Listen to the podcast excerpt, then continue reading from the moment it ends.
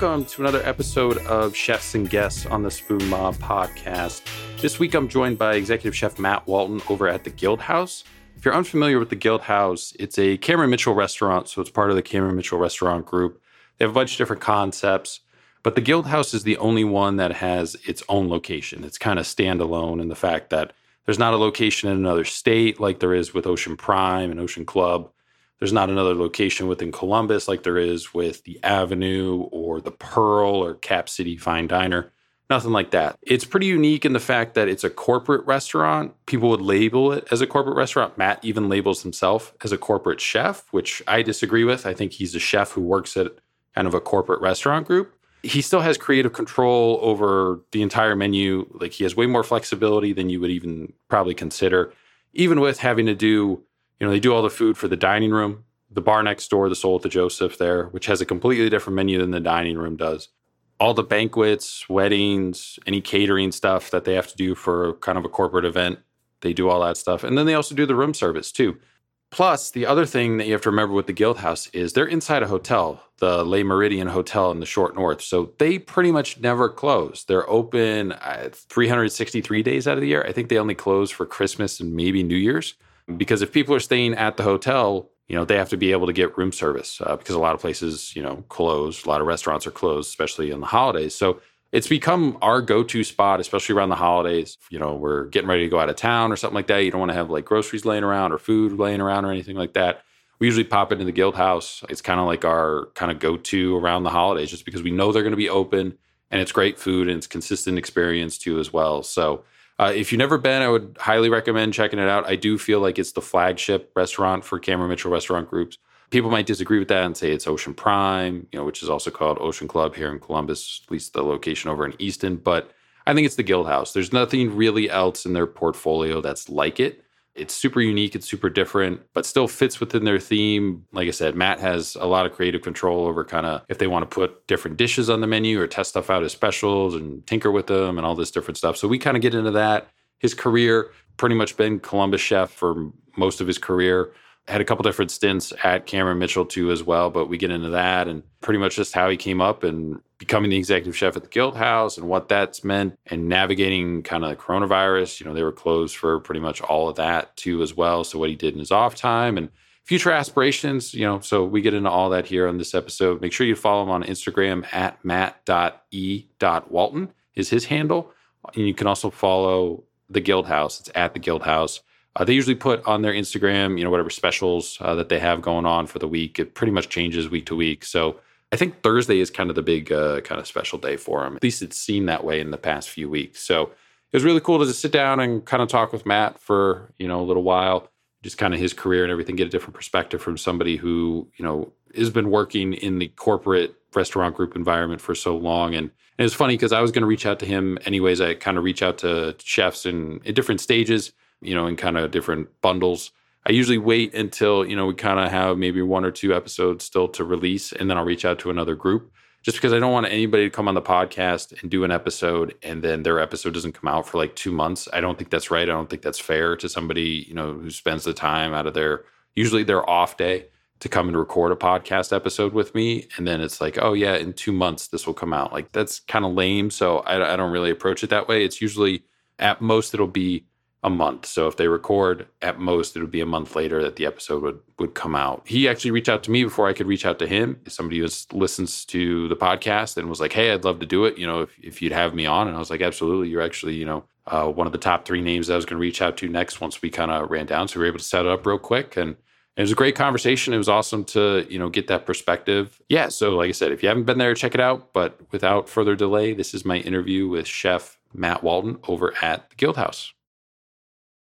Thanks for doing this. Always great to, you know, have different perspectives and different people, you know, from Columbus and different chefs on. So I know you've been at the Guild House for a couple years and and we'll get there, but like with most people, there's not a whole lot of information on a lot of chefs working in Columbus. You know, there's a few articles here or there about people, but for the most part, it's kind of a no man's land. People don't really know a whole lot about the backstories. So kind of start where I always do with everybody. I mean, how did you wind up getting into cooking at first? I mean, it kind of runs in your family, right? Yeah. I mean, looking back, it was always kind of meant to be. though I just didn't always see the path. Kind of grew up. Uh, my mom was a single mom was spending a lot of time at my grandma's house, uh, always tugging on her apron, cooking along with her in the kitchen. Really, I had zero interest in actually cooking. It was more so the eating part that I was a big fan of. So I was always kind of lying in wait for the food and then figuring out through doing it how to make it myself so that I could eat more, honestly. of those tasty things that I, you know, was always eating. So growing up, my dad kind of bounced around from job to job too. Uh, was a, in one of those cyclical jobs, those line cook wherever, and specifically one of them being at like a little cafe in the. Uh, I grew up in Medina, uh, which is Cleveland area. Kind of always be in the basement hanging out, and they'd kind of make me do the odd jobs or make me eat weird shit. And you know, I fell in love with uh, kind of the pirate ship aspect of that. It was just always exciting. It was always goofy, people were always doing weird shit and I thought it was really interesting. So I kind of stuck around. Eventually they just started putting me to work. Did you start working like pretty much as soon as you were able to get a job like 13, 14? Definitely. Yeah. I had my first like legitimate job at 15 where I was actually legitimately on the payroll. But yeah, before that I was just kind of sweeping floors and doing odd jobs and weird shit like that for you know cash or whatever food lunch things like that so now with your dad being in the industry you know and, and working at different restaurants and stuff like that too have you guys ever try and cook the same thing like competition style like who do you think comes out better to be uh, totally fair and honest he was never really good at it so he, that's kind of why that wasn't really a career so i mean at this point i would venture to say safely that I would probably blow him out of the water. My mom, on the other hand, however, I'm not even going to touch that one.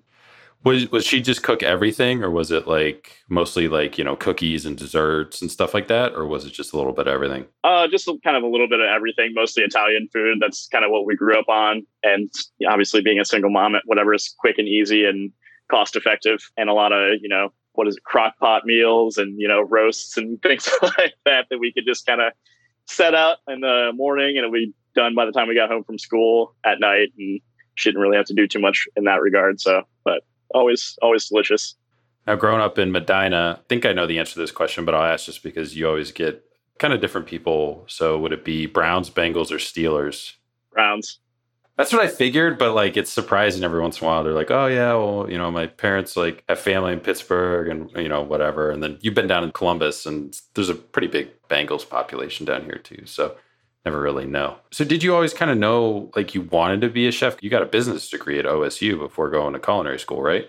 Yeah, so I had no idea that I wanted to be a chef whatsoever. I had just uh, you know bounced around from restaurant to restaurant that I was cooking in throughout working through school, high school, and you know college and whatnot. And you know, I got wasted with one of my buddies, my best buddies, one night, and it all kind of fell into place. I was like, "What the fuck am I doing?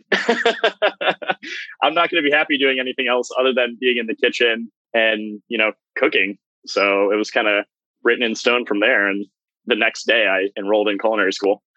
Did you get your business degree, or did you just switch over to culinary? I just switched over to culinary. So I was looking at it too. Ohio State doesn't even really have like a culinary program. They have the one culinary program. I think it's like culinary science, which is designed to be like on top of a culinary degree, but not just a basic culinary degree. So everybody kind of has to go to, you know, Columbus State or somewhere else. Do you know why don't they have any like it just seems really weird that one of the biggest colleges in the country doesn't have a culinary program for people really? Yeah, I don't know. They're mostly focused on the medical aspect of things anyways in most regards. So, in the business school, obviously, I don't know. I think they should, though. I think it would be a good idea. They could probably do it really well. You went to the Columbus Culinary Institute at Bradford, which is now closed, right? Correct.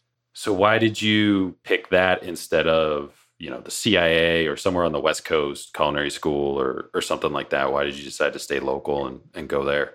I mean, I had already lived in Columbus for a couple years, going to OSU. I really enjoyed it here. Didn't really ever see myself as uh, someone that wanted to live in New York. I've been a couple times, and I love visiting, but I never want to live there. Too big, too big for me. I'm more of a you know small town Midwestern guy. I did live in LA for a little while, and that just kind of killed big cities for me altogether. Yeah, the main reason why I chose to go to Columbus Culinary over Columbus State is I could get my degree quicker honestly. It seemed grueling going to school five days a week, but I'd already been doing it at OSU. I mean, there they had a couple different options of the like class times that you could take. Uh, I ended up doing the 6 a.m. class so I could work or go to school from 6 a.m. to noon and then go to work after that and, you know, kind of just rinse and repeat every day, just get it done.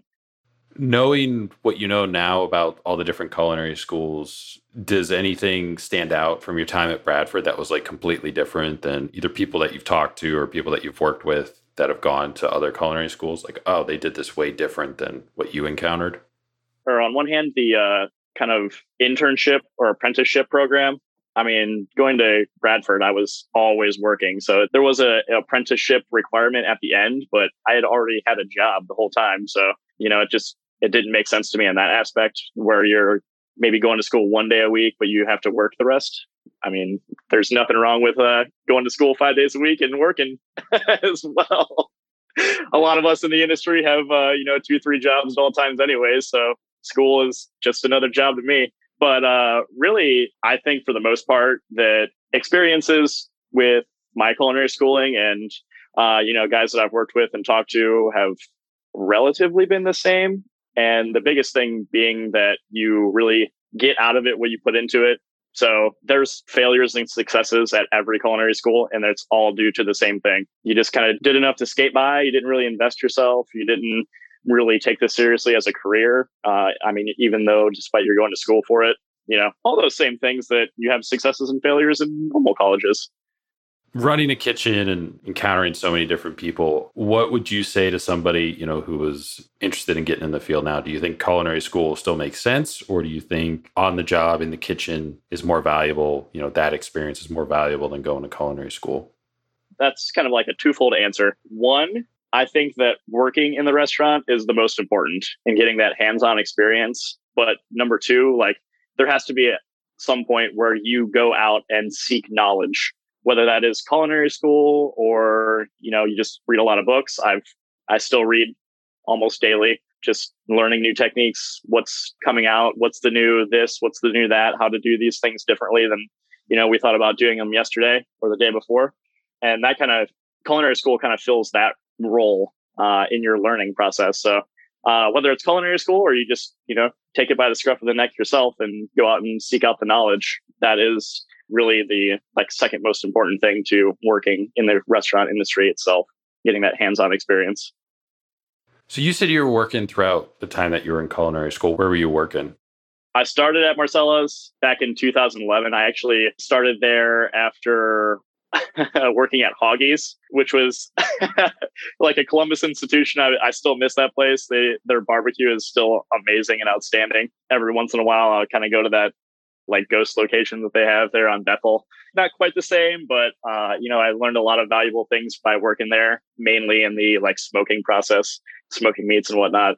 But yeah, started at Marcella's right at the beginning of culinary school, and it was great because I got something that culinary school will never teach you, which is how to just bang and do volume. I mean, I worked there typically Thursday through Sunday, and the cover counts were just ridiculous back then. There were how outrageous, like 500, 600 covers a night, which is super crazy. And uh, it kind of worked out for me too, because it was working in conjunction with what I was learning in, in culinary school at the time, which was soups and sauces.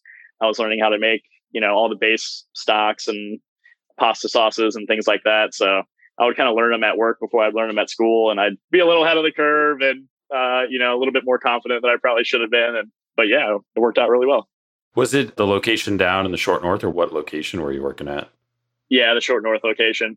With working at the barbecue spot, did you know after a little while you're like, I don't really want to do barbecue? You took away obviously, you know, smoking meats and everything, but doing barbecue strictly itself is is definitely its own thing. Did you know pretty much right away like this is not the style of food that I want to cook? Oh, absolutely not. I mean, when I was that young, I really just wanted to get as much experience as I possibly could and doing a little bit of this and a little bit of that and, you know, taking what I could from whatever restaurant I was working at at the time and you know, moving on from there. So that was just kind of a stepping stone in my path to just knowledge in general. One day I might do barbecue. I could totally see myself doing that. Uh, I love it. I smoke a lot of meat at home, but still on that path of learning, as I probably always will be on, and uh, taking in as much as I can. Now, you were also working at the refectory at the same time. So you're working at two different restaurants and going to school. Like, how did that all work? How did you balance all that? I was actually also working for uh, like an in-home catering company at the time.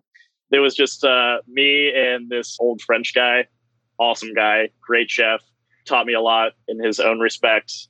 We would always do a job and then end up back at his uh, his his place, dropping off all the dirty dishes and stuff, and we'd kind of smoke cigars and drink wine and he'd show me some kind of technique or we'd do something cool and he'd tell me some cool stories and I'd gain some extra experience off of that and making money at the same time. So, but uh, yeah, balancing all that stuff was uh, difficult at times. There was definitely a period of time where I wasn't very good at good, going to school, but I still, uh, you know, passed all my competencies and that sort of stuff. So they kind of overlooked my tardiness or my general absence at the end of the day. But really, communication and just a lot of Red Bull, making sure uh, each job knew where I was supposed to be when I was supposed to be there, and you know, keeping myself awake to be there.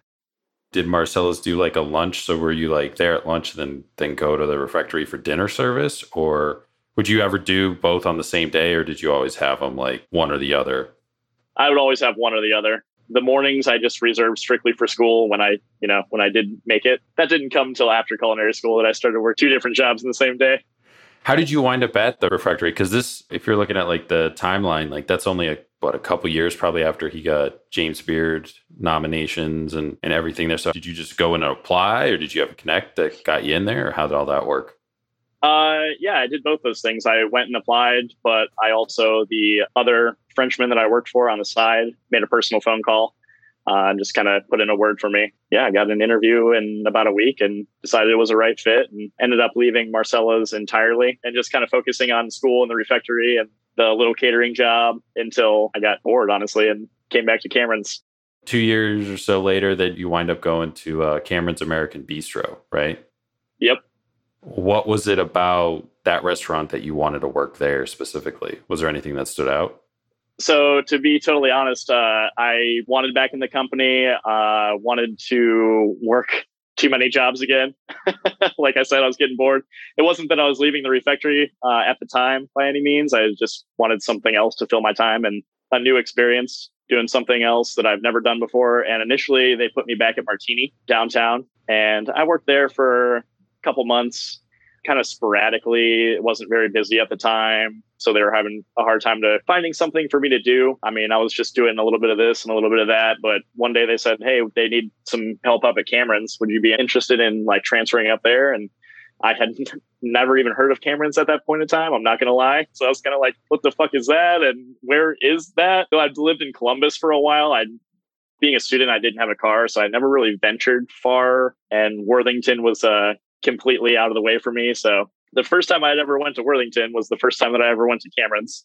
So I went up there, talked to the chef at the time, and it sounded like a great fit for me. Like what I was learning kind of on show at Cameron's and, you know, use what I've been learning at the refectory. And it was heavily rooted in the basics. And though it was an American bistro, it still had its roots in, you know, French cooking. So ultimately it was a great fit at the time and uh, really just started working there immediately and fit right in when you were there, you worked your way up to sous chef, right? You started off on the line and then worked your way up to sous. Actually, I ended up being executive chef at the end of the day there. Uh, yeah, all the way from line cook. I mean, I was washing dishes too whenever they needed it, of course. Uh, that's always the fallback. If you need a dishwasher, I would love to do it. Yeah, I really did everything there by the time that my time was up at Cameron's. But more importantly, that was kind of the first time that you wound up managing and leading others in the kitchen, right? Yeah, I had some like supervisor, kitchen manager roles in the past, but yeah, first uh, kind of official chef job, if you will. What was the biggest challenge with leading an actual kitchen for the first time? Was it just different personalities, or did everybody's different working style, or? One of the aspects of that was uh, my own hot headedness because I was still really young at the time. I was 24, 25 when I was sous chef, and uh, executive chef at 26. So dealing with my own attitude uh, was kind of a hindrance at the time. Uh, and really, uh, I had to learn how to humble myself, as we all do uh, at that age, I feel like, um, especially in that role. And that role really helped me learn how to do that. Uh, but yes, at the same time, you know, I was managing all the guys that I had cooked alongside for so many years. And, you know, they saw me come up from a young green cook all the way. Now I was their sous chef, then executive chef. And initially it took a little bit of time to step away from being their friend and transition into, you know, being their boss, so to speak. And you got to learn how to walk that line, honestly. Sometimes it's harder than others. You get in a, I think about like 2015, the Guild House opens. I think you're the executive chef then at American Bistro. Did you, at that time when they opened the Guild House, whenever they were opening, you know, new properties, did you always have kind of like an eye, like, oh, that'd be kind of cool to work over there? Or were you pretty content at that time at American Bistro, like just running the kitchen, running the restaurant? So when that concept came came along, or at least you know conceptually, I was still a line cook. I was a, the kitchen supervisor at the time, and I wanted that job. I wanted to transfer there. Uh, I wanted to work there, but at the same time, I also was willing to not go there just because I never wanted to work in hotels, though I never had the experience of doing so. I just had it in my mind from what I learned in school and, you know, operationally that that's just not something that I wanted to do. And ultimately, they wanted me to become the sous chef at Cameron. So cool. I was cool with that. Actually, after leaving the executive chef position at Cameron's and taking a little hiatus, I came back and uh, yeah, got to kind of fulfill that desire to work at the Guild House. And I started there as the sous chef. Your little hiatus, was it pocket produce? What exactly was that? It was there was that fad on Instagram or whatever that was uh, you know building layered meals in mason jars essentially. Ours weren't in mason jars, but it was still the same idea conceptually and like healthy and nutrition based and you know organic, all that good stuff. And you know, being situated in Clintonville, it seemed like a good idea at the time. Uh, and we did get great feedback. Uh, that just the sales weren't there for us to continue going on and you know, it was a great experience for me to have that experience of opening an independent restaurant, or it was more of like a grab and go, but you know, same idea, uh, and kind of getting that entrepreneurial experience. But yeah, at the end of the day, it was uh, just not meant to be, and moved on from there. Has that concept worked at all? Like I think a couple months back there was somebody who did uh it was on Shark Tank and they had like salads like in a jar or something. I mean, obviously that concept's been around for, you know, least, you know, six, eight, ten years. Have you seen anybody successfully implement that concept yet? The only place that I know of, and I honestly forget the name, it's in Chicago, uh, and it's a vending machine idea, which makes a ton more sense. And it's just located in a very convenient spot for grab and go. And obviously, being a vending machine, very low overhead, you don't have to employ any staff um, or minimal staff to just kind of produce the food and set it and forget it, kind of. But, but other than that, no, honestly. So how did you wind up getting back in at Cameron's? Was it just like put in a call and like, hey, you guys got any openings? You know, looking for a different position, or or how did you wind up kind of getting back in? I was kind of talking to a couple of my friends that still worked in the company, and but not really taking like an actual active role in seeking out uh, being employed there again. One of my former regional chefs reached out to me via text message. You know, just heard through the grapevine you're looking to come back into the fold. And you know yeah we actually worked out some details for me to come back and work at the pearl for a little while to help him out. And you know we'd go from there. And that's kind of what happened. You're sous chef at the guild house. You also start doing some kind of you know special stuff i think. 2018 you did the cooking for the around the table dinner at uh, was it bloomfield farms there? Yep. Was that they just reached out to you know CMR and like were just kind of posted like who would be interested in doing this, or did they reach out to you directly, or how did all that kind of come about? So this is uh, truly like a small world story because the person that reached out to me was actually the sister of my good friend when I went to OSU, who I honestly hadn't seen for seven, eight years at that point in time and had never met his sister, but she worked on this farm and you know, just kind of reached out to me and got my number from Ricky, her brother, and we went from there. I mean, you've done some pop up stuff and everything like that, but was it a completely different, like, oh, I have to figure all this out kind of on my own? Or did you have a decent amount of assistance where they kind of knew what they wanted and you just had to work within that, like, guidelines that they had? Or, um, so I've done a few of these uh, just throughout my career. I love doing them. I love going out to farm and, you know, using what they've got on hand or using also what they have surrounding them because usually there's farms seem to come in clusters around uh, around Ohio. So kind of taking what the one farm has or the collective farms around have and turning them into like a curated meal and really overall experience is something that I just really enjoy and have fun doing. And like I said, I've done it a couple times, but yeah, ultimately everything kind of comes down to me from where am I getting plateware? How is that happening? What plates are things going on? I'm prepping all the food and kind of curating the menu and where does service come from? That's, you know, also a thing I have to take into consideration. So I get a little bit of, uh, you know, every single hat that you can imagine running a restaurant just on a kind of a smaller scale, which is fun. It's a really fun uh, little chess game to play. A year after that, you wind up becoming the executive chef at the Guild House. How did you find out that, you know, they were promoting you to that role? I was uh, kind of vocal about my uh, desire to become executive chef again, you know, within the company uh, or possibly elsewhere, to be honest. And, uh, you know, looking to step back into that role. And I had actually interviewed with Josh Dalton at the at that point in time for 1808 and was very prepared to accept that position and transition to 1808. And they kind of just took me aside and sat me down and were like, would you like to be the executive chef here? it was a tough decision, honestly. It, I I know that I could have uh, learned a lot from Josh and made a lot of positive changes up there, and who knows where I'd be right now. But for me at the time, it just wasn't the right decision for my life. And the Guildhouse kind of ticked a little bit more boxes than 1808, and here I am. And I mean, you pretty much make like an impact right away. I mean, obviously, some of this stuff would have been laid out, you know, groundwork would have been laid out before you became executive chef. But that same year, Columbus Monthly, I think, ranked it Guildhouse number nine on the annual like 10 best restaurants list. Was that when you got kind of that alert or, you know, you found out about that? Was that surprising? Was that expected based on everything that you guys were doing there? So that's uh, kind of an interesting thing. Like, I am very self motivated and competitive, even.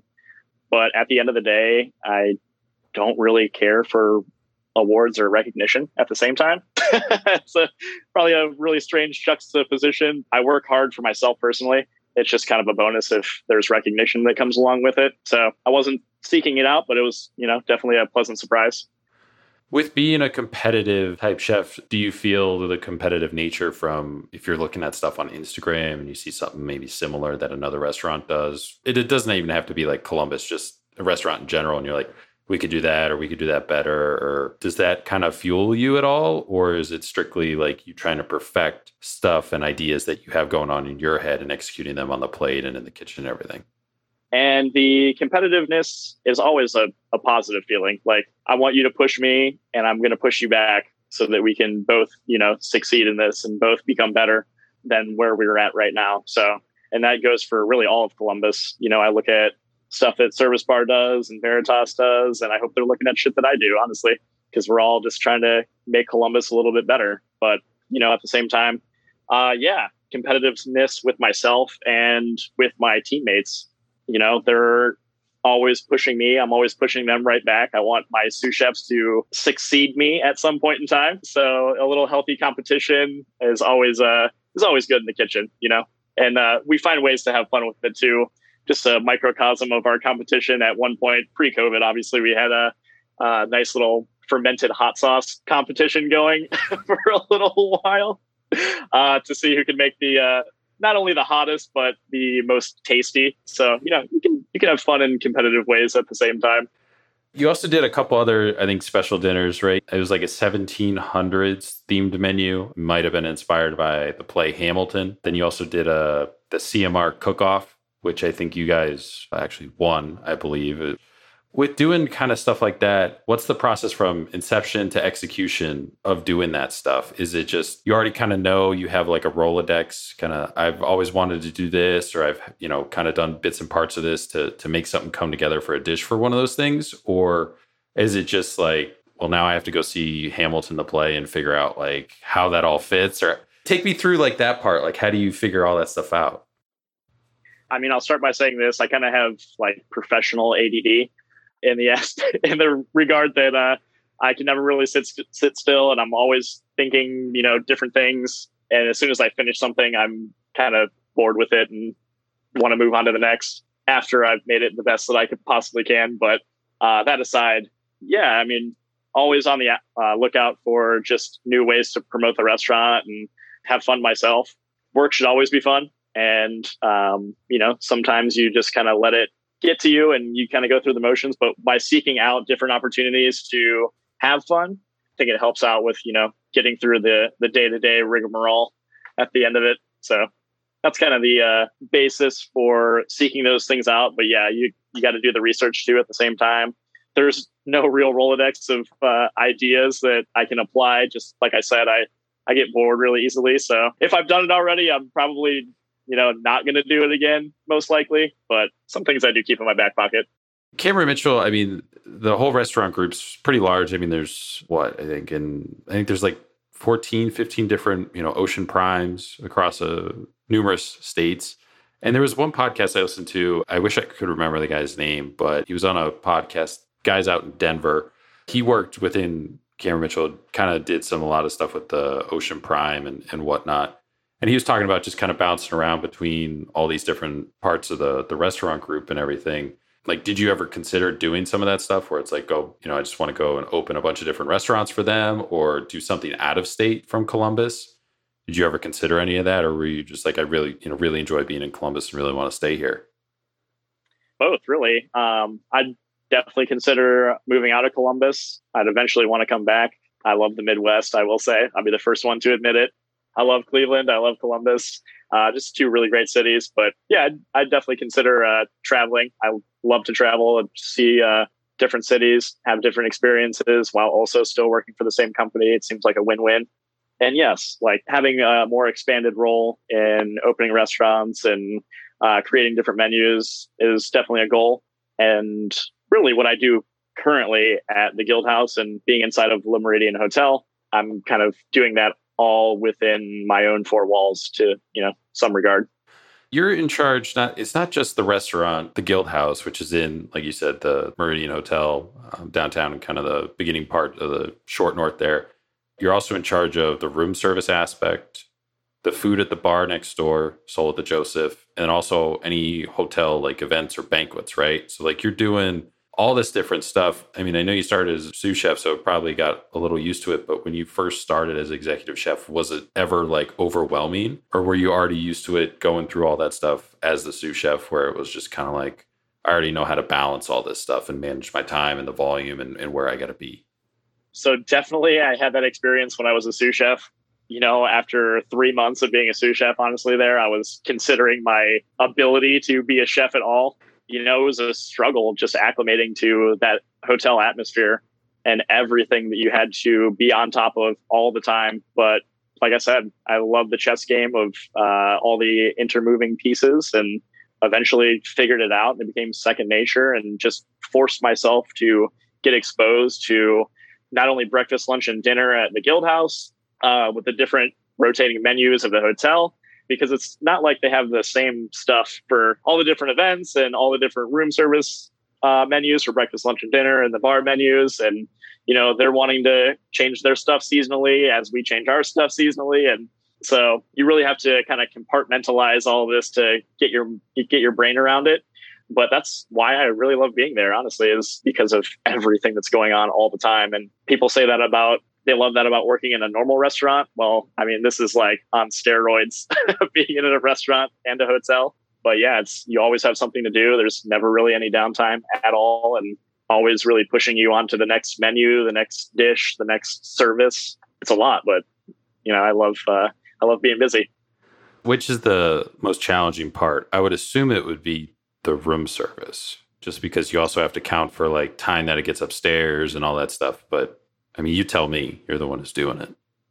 Really, honestly, the banquet piece, real, currently, pre COVID, really easy, but currently, just with uh, you know not having a full staff upon returning, um, and then trying to build that business back up. So it was really, really slow in the beginning. No one was having meetings, weddings, uh, any of those things that we were having, you know, on a frequent basis before COVID. And then, you know, you get the lift of some restrictions, and then all of a sudden, everyone's flocking back to have their corporate meetings or their retreats or their their wedding now that they can have 200 people again. And so that right now has been the most challenging part in uh, coordinating staffing for the most part uh, but also the kind of issues with the uh, supply chain that we've had and reworking some of the menus kind of on the fly to accommodate those things has has been the uh, most challenging part currently Menu conceptualization, you know, when you're going to put a new dish on the menu or you change over the menu, how do you decide which where it should go? Like, you know, if you're going to do something and you're like, "Oh, well, it would fit at the restaurant, it would fit at the bar, it would also fit for hotel, you know, room service?" Or is it like, "Well, maybe we should just put it over at the bar, that way that leaves us a spot to put something else here on the menu?" Like, how do you kind of do that dance of figuring out where stuff should go when you're reworking all this stuff? Really, it all stemmed from playing around in the restaurant. Uh, whatever we do for our like happy hour menu that's you know kind of fun and bar food sometimes makes its way over to the lobby bar as a menu item uh, from being a feature for us a lot of dinner features that we create for the restaurant are meant to you know be tested to eventually become a menu item of their own so we do a lot of playing in that regard. Like we got to mess around with it and, you know, see it and touch it and eat it and do all those things over and over and over again before we, you know, kind of let it pass on to that next level of is this a menu item? Is this going to be on, you know, the actual menu in a couple months or, you know, we like it, but we need to keep messing around with it and we'll shelf it for a little while and maybe come back to it. But then the, the room service piece is kind of a whole different thing in itself because you got to kind of approach it from the aspect of sitting in a hotel room. What can you eat when you're sitting in a hotel room? What is like most applicable to that to that atmosphere? Like, are you? Is it easy to eat this while you're sitting in bed? Uh, do you have uh, you know the utensils for this? Do you you know all those things? Is this going to travel well from the kitchen all the way up to the ninth floor? So you got to have to also take all those things into uh, into consideration when thinking about that menu in itself. Um, and then the banquet piece again, like, is this going to hold for 30 minutes? Because the father of the bride decided to have a long winded speech? There's uh, little intricacies to uh, kind of conceptualizing a menu item for literally each different aspect of the operation. Do people just bring ideas to you for different dishes? I mean i'm pretty sure cameron mitchell restaurants has you know an r&d department. Do you kind of work with them first or is just kind of like everybody in the kitchen like hey if you have an idea of something that you want to kind of explore and maybe get on the menu or whatever like bring it to me we'll see if it works. But obviously you know pretty standard in the industry credit goes to you know the restaurant more so than than the actual chef or anything. But is it kind of all those pieces or is there one that specifically kind of process that you guys go through so for the guild house specifically we have probably the most freedom in creating menu items and dishes and features myself. I am constantly working on those things. Like that's probably the last thought i have before going to bed every day. And the first thought i have when i'm waking up is like what do i want to eat today? And that's kind of where it stems from or like this is going to be cool. I want to play with this or this is you know sounds fun to me. Sounds like it would be good let's give it a shot. But also, my door is always open. Like, I'm open to suggestions from anyone, really. Like, I got a line cook that wants to make tortillas, and we're going to build a dish around making tortillas. Uh, it's not going to be a taco because you know that's just not conceptually where we are at as a restaurant. But it's you know it's going to be an elevated something with tacos. Sous chefs come up with a lot of ideas. I you know always push them to get something that they are really, really invested in and really, really interested in and perfect their technique and method, and you will incorporate it. I've had a lot of uh, sous chefs interested in fermentation and, you know, different things with koji, and um, that all, all always just pushes me too because now I got to figure out what the fuck is is going on, and uh, I get kind of uh, you know several different things out of it. I'm learning myself. I'm helping them learn. Uh, we're creating some badass dishes, and uh, we're making the guests happy. so really wins on all fronts. And you even have, I think, on the section of the Guild House menu, it's like features, which does that change weekly? Is that kind of the spot that you use for like different dishes that you're trying to test out to get feedback on? Or how do you construct that section? You know, because it's not just like this is our weekly special kind of thing either. There's more to it than that. Yeah, yeah definitely. Um, those could last for like one day. They could last for a week or they could last for two weeks while we're just tweaking them and tinkering with them and changing this or uh, you know we didn't like this so we're going to do that instead kind of deal but keep the same core and really always trying to like i said create dishes that are eventually going to make their way onto the menu. And uh, yeah kind of go from there. It's it's really a lot of playing around and you know talking amongst ourselves and we have two different feature programs currently going on. And one is uh, we call it the Gilded Hour, which is like our happy hour bar menu uh, that we do. That's got like a, a, handful of small plate ideas on it that will eventually be uh, testing around for what we do with our apps inside section and uh, even the raw section of the menu itself. Uh, and then we have our kind of daily dinner feature that we do. You know, we try to incorporate whatever new techniques that we're uh, working on or perfecting, uh, what have you, and also using that as an outlet. We work with a lot of local farm partners that we have. Uh, use that as an outlet to kind of get them out there too, and you know, bring great local food to the people. At the end of the day. How often do you guys change over like the menu? Do you do it with just the seasons because of what the farmers are growing, or I think you guys have farms that will grow, you know, to your specifications too or do you slowly like you know maybe you take five things off the menu and put five new things on and then you know a month later you take another two off and, and replace those or how do you do that so before COVID, it was definitely seasonal. Now it's a little bit more fluid, I would say, just because the ease at which we can change menus with the QR codes and you know the adaptations that we've made during uh, the pandemic. So we are afforded that ability to like we're going to change five things here and two things there, and but still at the end of the day, it's all about seasonality and uh, we do have some farmers that'll grow to our specifications and like what we're looking for and whatnot. But also, there's always that conversation of what do you guys have? What are you growing? What do you have the most of? What are you like really into? What are you behind as as far as what you're growing? Like, what do you think tastes the best? is the freshest? And you know, so those sort of sort of things. It's always a conversation.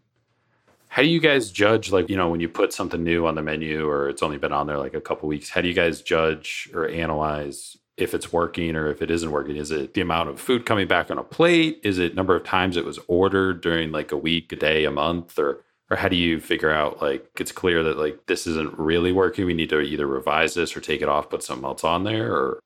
First it starts with uh inflection kind of looking in and like are we putting out the best version of this that we possibly can? Are we making this the best that it can be and the answer always has to be yes. And if it's no, then, you know, we need to go back to the drawing board on it. Then second, we're really always soliciting feedback from the service staff. Like, what are you hearing in the dining room? What are you hearing from your guests? And then, yeah, the third piece is like, how often is it getting ordered during a day, a week, a month? Are people coming back for this item consistently? You know, that sort of thing. So it's kind of a, a of all three of those aspects of it. Do you think there's still like a, a stigma around being like a corporate chef. I mean, your situation's a little bit different because there's the hotel aspect, you're doing all these different things, but there used to be kind of that stigma like if somebody was working for a corporation or like a hotel restaurant or something like that, it was I don't want to say like deemed like to be less than, but maybe on this like this barometer, you know, just a little bit lower than if somebody was a chef owner of a restaurant. Do you think that's still the case or do you think it's changed since, you know, the past few years and then COVID obviously changed that where people were like well, yeah, if somebody wants to fund this, like great, because of you know how everything went with COVID and no real support from government all that stuff for businesses outside of like the PPP loan stuff. So, I mean, do you think it's still the same, or do you think it's changed a bit? Honestly, I still think it's the same. I still think there's a little bit of a stigma that uh, comes with being a corporate chef. You know, a couple different things that you know we're good operators, but maybe not so good at the at the culinary side of things, kind of bland, if you will, in our uh, ways and techniques. But hopefully, uh, we're proving people otherwise in the long run. Yeah, I mean, you guys have to probably be a little bit more adaptable, right? Because I mean, you have to deal with all four of those aspects. You have to figure out, even if you took the same dish it's not going to look the same in the restaurant, at the bar, for room service, or for the catering, right? So you constantly are tinkering with stuff, whether it's technique or making it last longer or whatever, right? Yeah, absolutely. We have to have all those skills. Plus, I mean, we're running Cameron's marquee restaurant too at the same time. So the food has to be top notch at all times and up to the toughest standards of the entire company. My bosses always say that we're kind of rated on a higher scale uh, because of that. And we feel that when we're uh, kind of doing new menu conceptualization. And, you know, there's a lot of frustration at times, but at the end of the day, like we have standards to live up to in the restaurant. And then, yeah, we have to have all those other little uh, kind of Swiss Army knife thoughts and techniques to apply to every other aspect of our service that we do with the hotel. How would you say the Guild House has changed over the past six years? You know, since it's opened and then since you've been there, like has it changed, evolved a lot, or is it still kind of the same, but just things kind of update or modern or?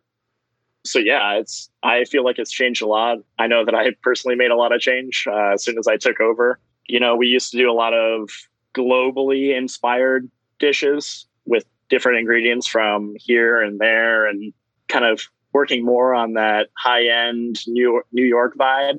I'm kind of more in the more local is better uh, as much as possible, highlighting all the uh, hard workers around Columbus and Ohio and um, really the tri state area if I can. Like, we do a lot of business with uh, growers and artisans in Kentucky, um, Indiana, Pennsylvania, that kind of thing. And it's really great to build those relationships with those people and, you know, hear the stories behind what they're producing or what they're making or why they're doing it. And, you know, you can taste it in the food. It's just flat out better. In regards to like style, yes, we're becoming more and more modern, but also kind of keeping in mind the thought of like being perfectly imperfect at the same time.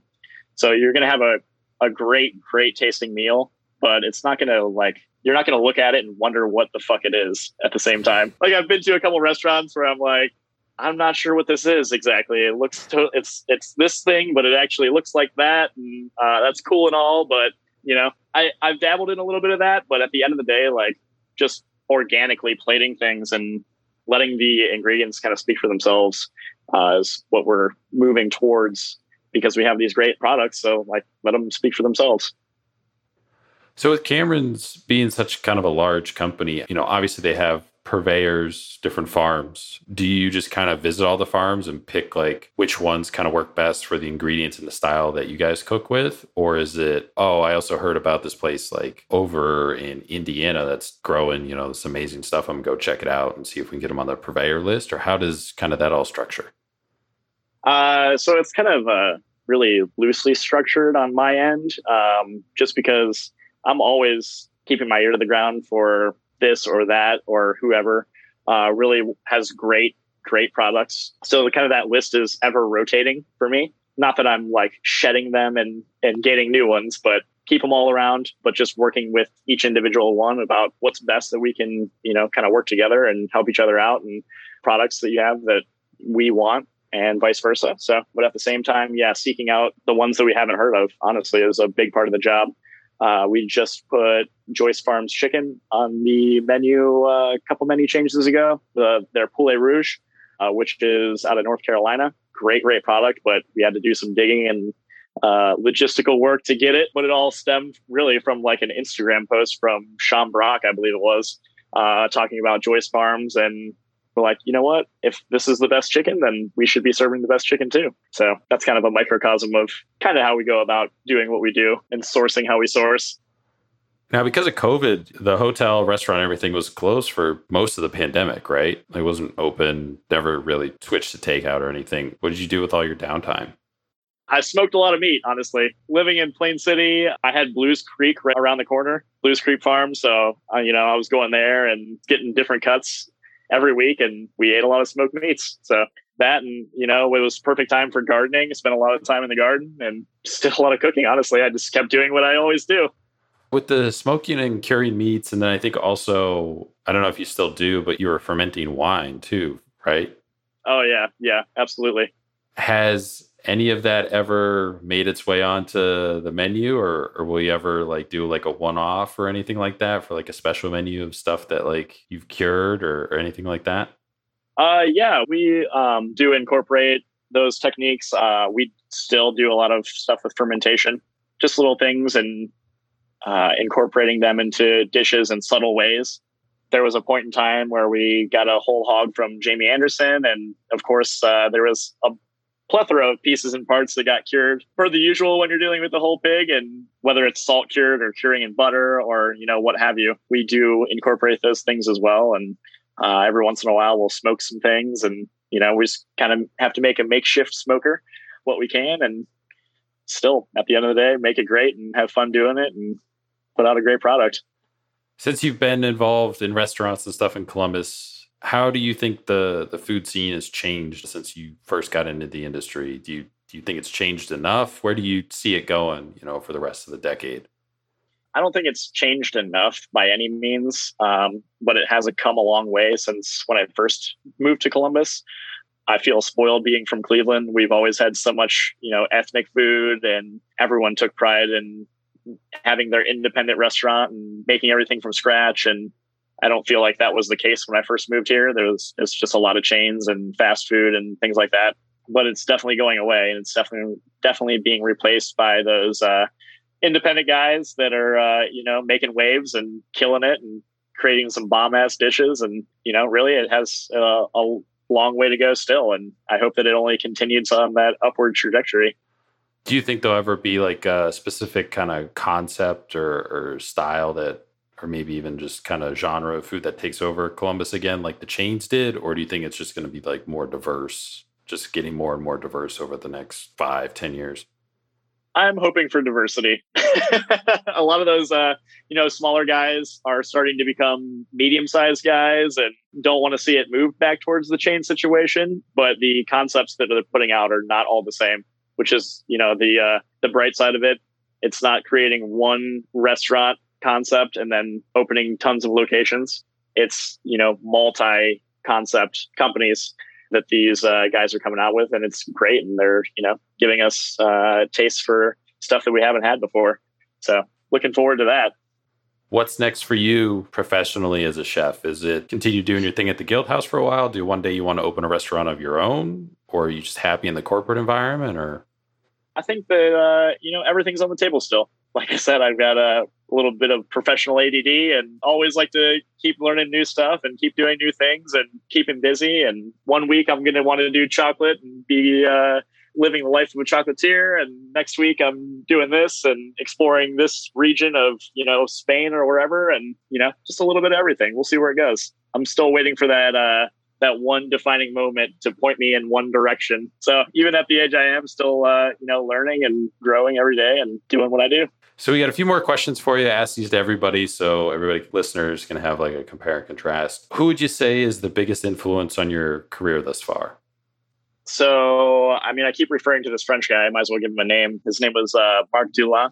That was the uh, chef that mentored me as a as a young culinarian and um, taught me a lot of things. And probably wouldn't be where I am now if I didn't have his guidance. I also have a father, pretty much like a sec- second father uh, of one of my best friends from like middle school, high school time. He was a chef uh, when we were growing up, so I was kind of with him in the kitchen too, and cooking food, and worked with him a couple times, and uh, kind of motivated me in this direction as well. So I look up to him as well, and and uh, kind of creating this path for me. But yeah, overall, I I guess uh, watch a lot of Anthony Bourdain.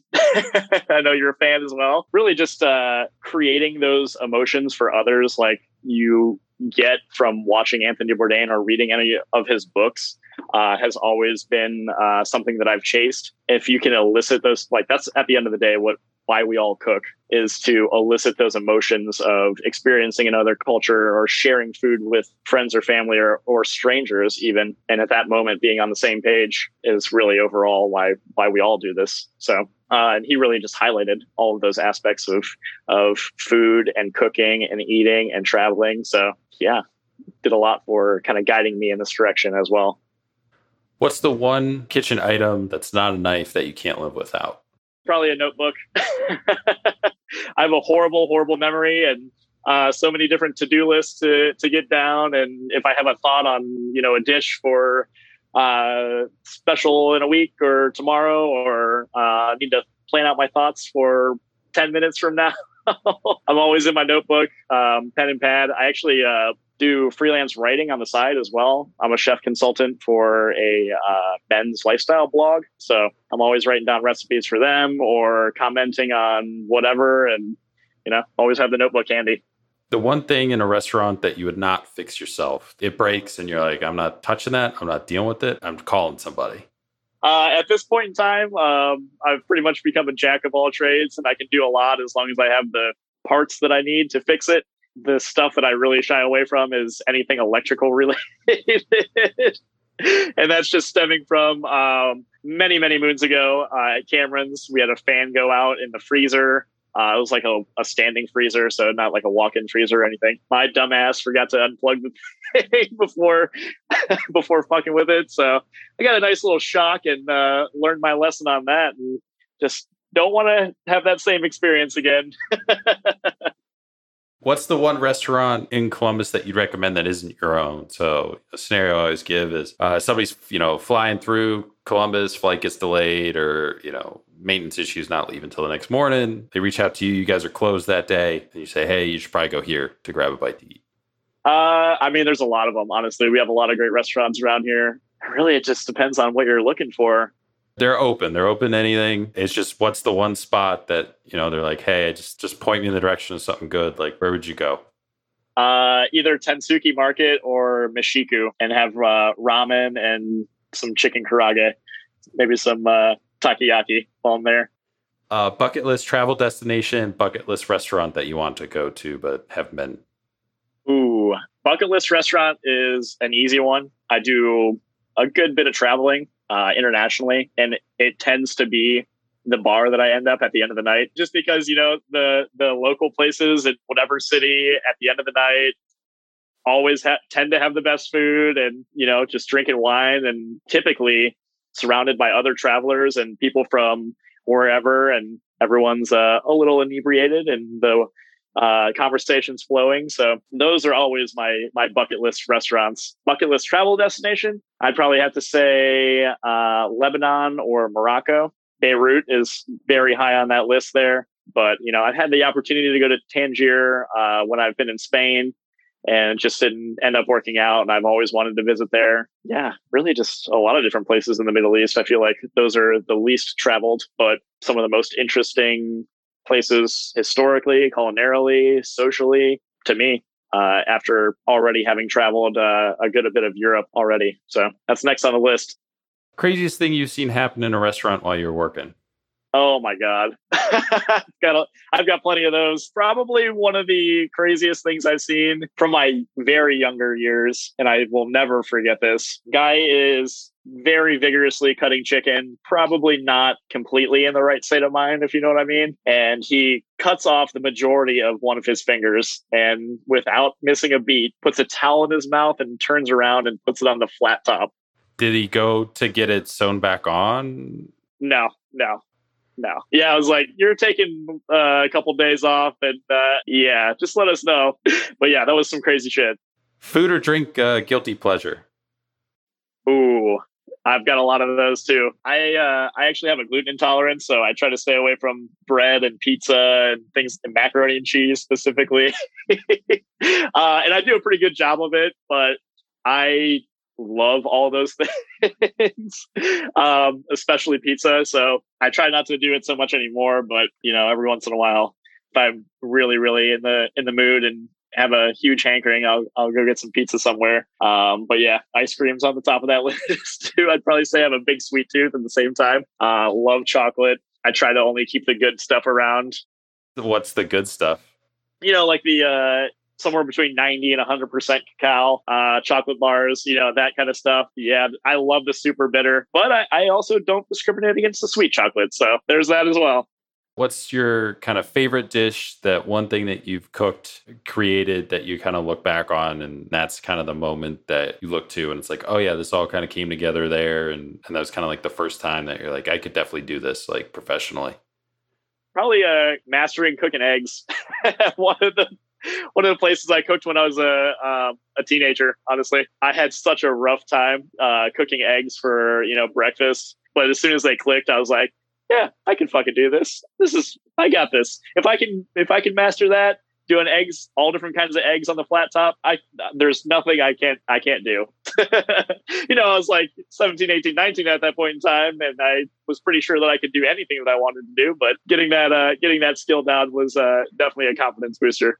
Favorite Anthony Bourdain moment, scene, episode? Uh, is there anything that stands out particularly?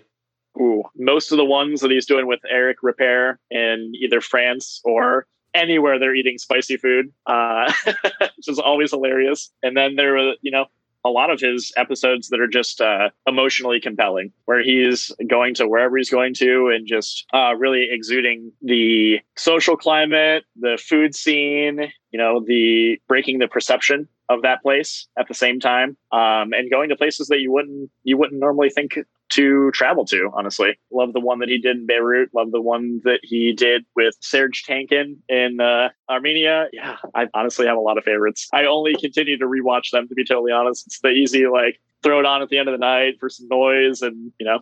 Where can uh, people find you? Social media, website, reservations, plug everything. The magazine that you consult for, all that stuff the majority of the time at the guild house sometimes i seriously contemplate just uh, you know get getting myself a permanent guest room in the hotel. yeah, I got a I've got an Instagram account. Um, I sometimes use it. Yeah, mostly at the restaurant though. We are open every day. Brunch on the weekends, right?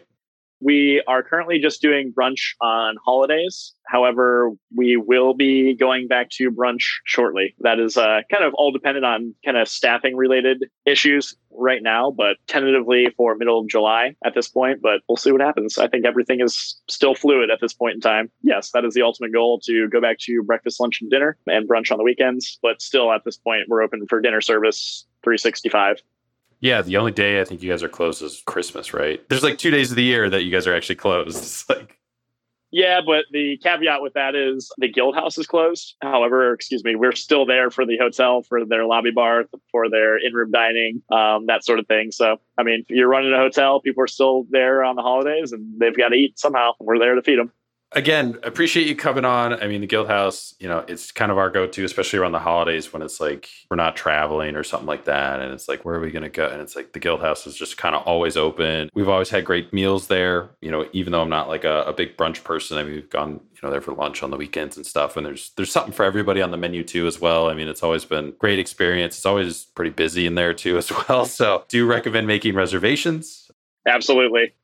It's an awesome restaurant right downtown. It's, you know, like you said, Cameron Mitchell's kind of, I consider it to be the flagship restaurant too, as well, um, more so than, you know, Ocean Prime or M was or anything like that. But yeah, appreciate you coming on and uh, we'll be seeing you soon at the Guild House for sure. Appreciate it. Thank you.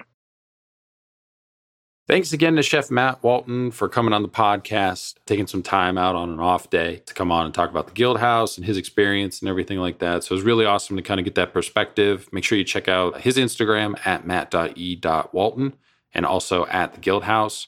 Make sure if you haven't been to the Guild House, give it a try. Highly recommend it. They're pretty much open all the time uh, for lunch, dinner. So just hop on their website. You can make a reservation. I think they use Open Table for the the reservations there yeah, definitely make sure you check it out. Highly recommend it. Also, make sure to follow our Instagram at Spoon Mob on Instagram. We had a little issue with Instagram for like about a week or so. We weren't able to post like captions for some reason. I don't know exactly what it was. I think it was a glitch in the app or whatever, but it looks like it finally got fixed. So apologies if you were kind of like looking at some posts and were like, this seems different, like what's going on. We got all that fixed, all that corrected. So we're kind of back online there. Also, follow us on Twitter and on Facebook at SpoonMob1 on both those platforms. But check out the website, spoonmob.com. New chef profiles constantly going up. Just did a bunch of stuff for some chefs out in Hawaii from when we went on vacation a couple months ago. So finally got that stuff uploaded and everything. So check that out. A lot of sushi. That was kind of the theme of the trip. So uh, there's some other stuff in there too as well. We went to Senia and PAI Honolulu, but definitely check out you know Sushi Sho and Maru Sushi, Sushi Ginza Onodera, Hawaii. So we'll be posting some of that stuff to the Instagram too, as well. Some of the photos that I took. Unlikely that we'll have most of those sushi chefs on the podcast uh, unless I learn Japanese, just because most of them English is not their first language and they're not fluent in it. unless I can figure out a way to, you know, maybe do like a translation or somehow through maybe like an interpreter. But we got a lot more chefs coming on uh, the podcast scheduled to come on. So make sure to check out past episodes. You know, we had Sheridan Su on recently. I think that was last week's episode. He's out in Vegas. We had Kendi Warden, who's a sommelier here in Columbus, does uh, the Grape Grind, which is kind of like a wide education website. We had Greg Stokes, who's an advanced som going for his master som. He's also here in Columbus. We also have had Thatcher Baker Briggs, who's another som. Uh, Brandon Grossutti, who's the owner of Pigeon up in Vancouver, which is one of my favorite restaurant experiences that I've had so far. So check out all those episodes. They're all different, they're all unique. You know, we try and just kind of talk to as many different people that we can and, and different unique voices and stuff and get different perspectives on, you know, just people come from different backgrounds. So it's always interesting to, you know, compare, contrast, and hear different stories and and hopefully it's entertaining for everybody. Hopefully you've learned something. Hopefully maybe something's been, you know, inspirational too in, in, that you've picked up along the way. And if you're either in the industry or just kind of a food fan or thinking about doing your own thing or or whatever. So appreciate everybody listening. Make sure to check out Parts Now Known. Those podcasts come out on Wednesdays. I haven't done a restaurant review in a few weeks. Those are kind of on pause right now. Might be doing something else with that. That might be going on a different platform. More to come um, once that kind of gets finalized yeah, like I said, appreciate everybody listening. Follow us on Instagram. Make sure you subscribe to the podcast wherever you get your podcast from. Help spread the word. Friends, family. After looking for content, looking for something, tell them to check us out. Appreciate everybody. Talk to you guys next week.